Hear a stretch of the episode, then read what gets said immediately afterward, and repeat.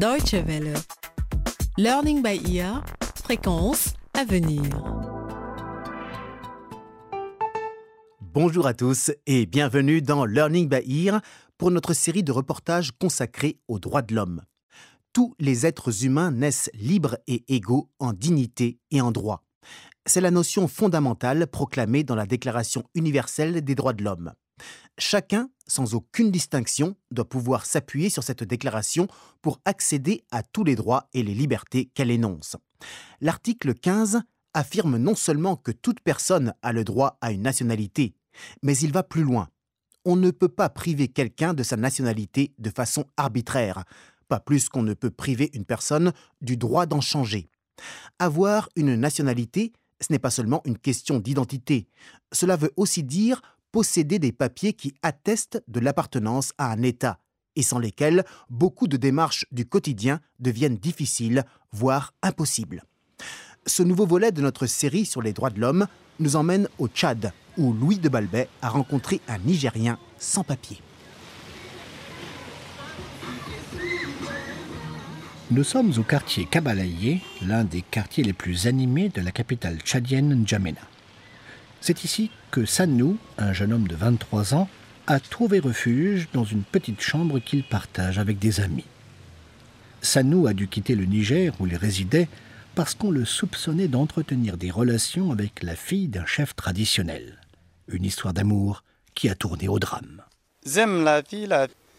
Dans un amour là, on n'a pas à se dire beaucoup parce que son papa me tape et prison moi aussi à Niamey.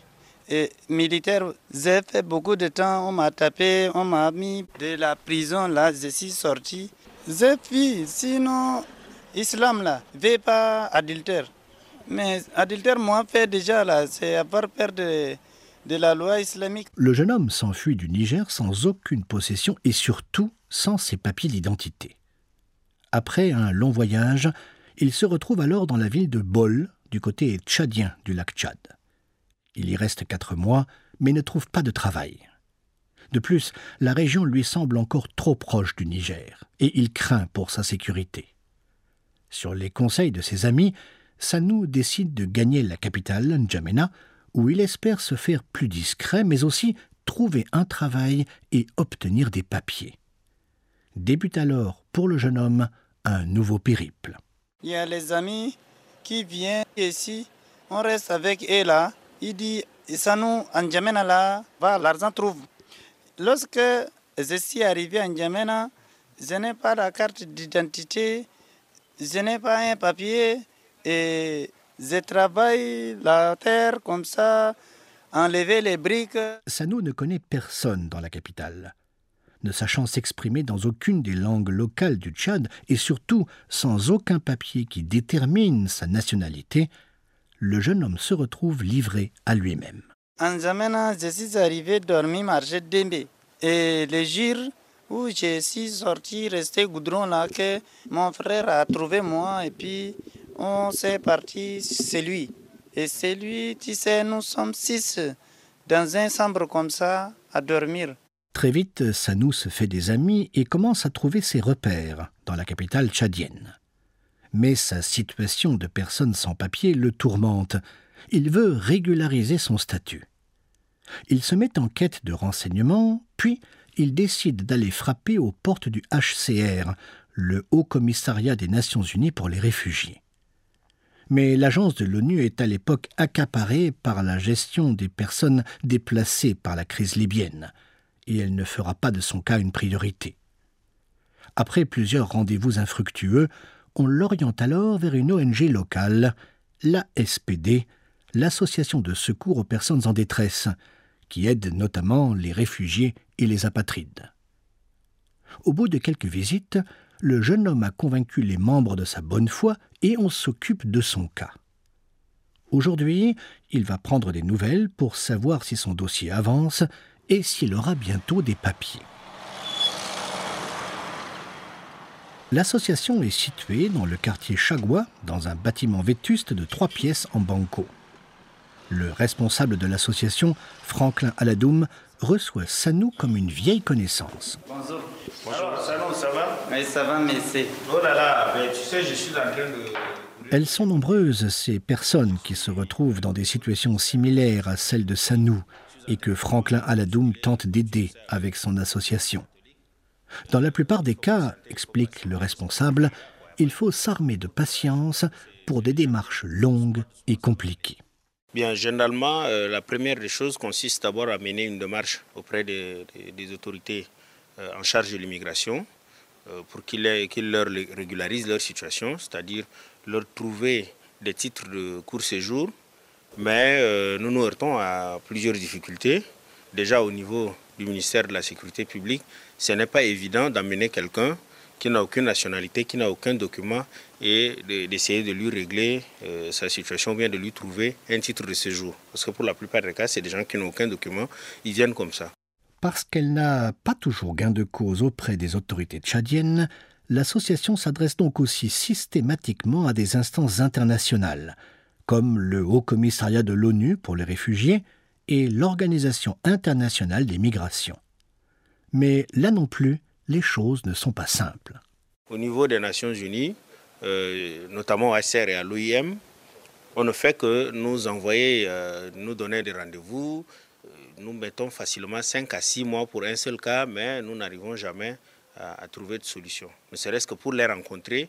Pour le cas de Sanou que vous venez de voir à côté de moi, il est arrivé en pleine crise libyenne où il y avait euh, un afflux important et où le HCR et l'OIM euh, étaient plus occupés sur ce terrain-là.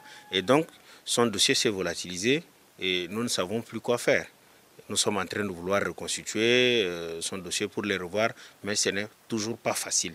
Ce n'est pas facile de les rencontrer. Si la SPD fait tout son possible pour soutenir les réfugiés dans les démarches administratives pour obtenir des papiers, l'association ne dispose malheureusement pas de ressources suffisantes pour aider ces personnes financièrement. Le résultat, déplore Franklin Aladoum, c'est qu'elle se retrouve livrée à elle-même. Mais le responsable de l'association n'abandonne pas Sanou pour autant.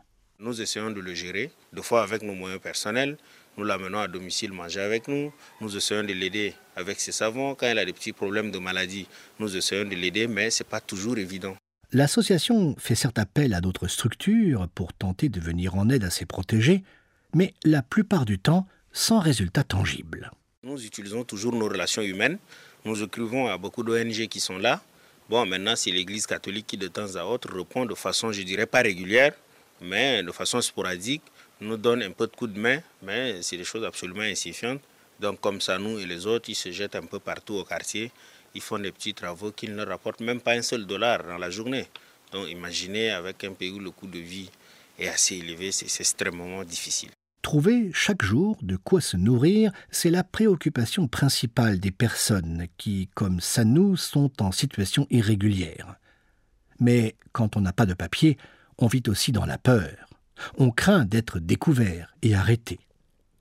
Le phénomène des sans-papiers fait sans doute plus parler de lui dans les pays européens, mais il existe aussi sur le continent africain. Les causes sont diverses. Certains États refusent d'accorder la nationalité à des personnes qui sont nées ou qui vivent sur leur territoire à cause de leur appartenance ethnique, de leur langue ou de leur religion. On parle alors d'apatrides. Selon le Haut Commissariat des Nations Unies pour les réfugiés, ils sont environ 12 millions à travers le monde.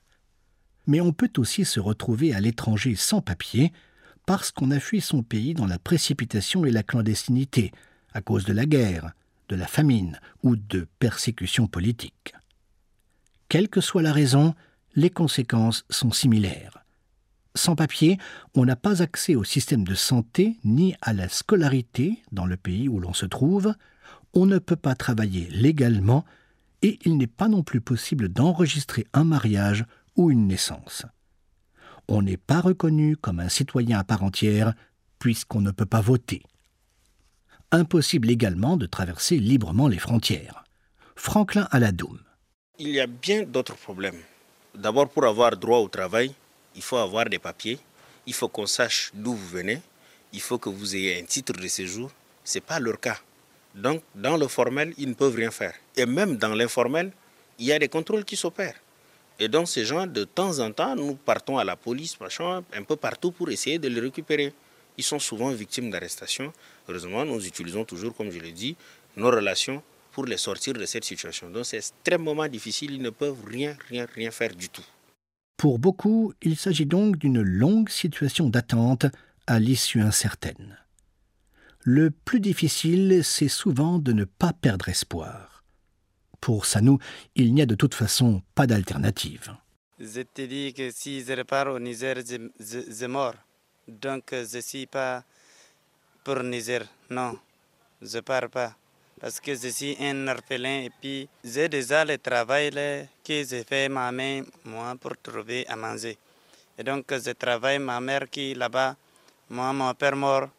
Et puis ma mère là-bas, j'envoie l'argent qu'elle vient aussi. Si ma maman vient ici retrouver moi, Tchad ici, nous restons. Le problème des sans-papiers, qu'il s'agisse d'apatrides ou de réfugiés, n'est pas limité au Tchad. On le trouve partout en Afrique. Ce n'est qu'avec des efforts redoublés de la part des gouvernements et de la société civile, en coopération avec le Haut Commissariat des Nations Unies pour les réfugiés, que leur situation pourra être améliorée et qu'on pourra garantir leur droit à la nationalité.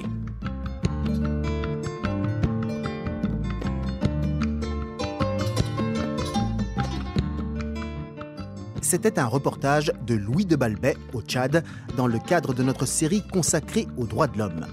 Learning by Ear, c'est fini pour aujourd'hui et si vous voulez réécouter cette émission ou en savoir plus sur nos programmes, rendez-vous sur notre site internet dw.de/lbe. Vous pouvez aussi bien sûr nous envoyer un courriel pour nous faire part de vos réactions ou de vos suggestions. Notre adresse électronique français@dw Merci de votre fidélité, au revoir et à très bientôt.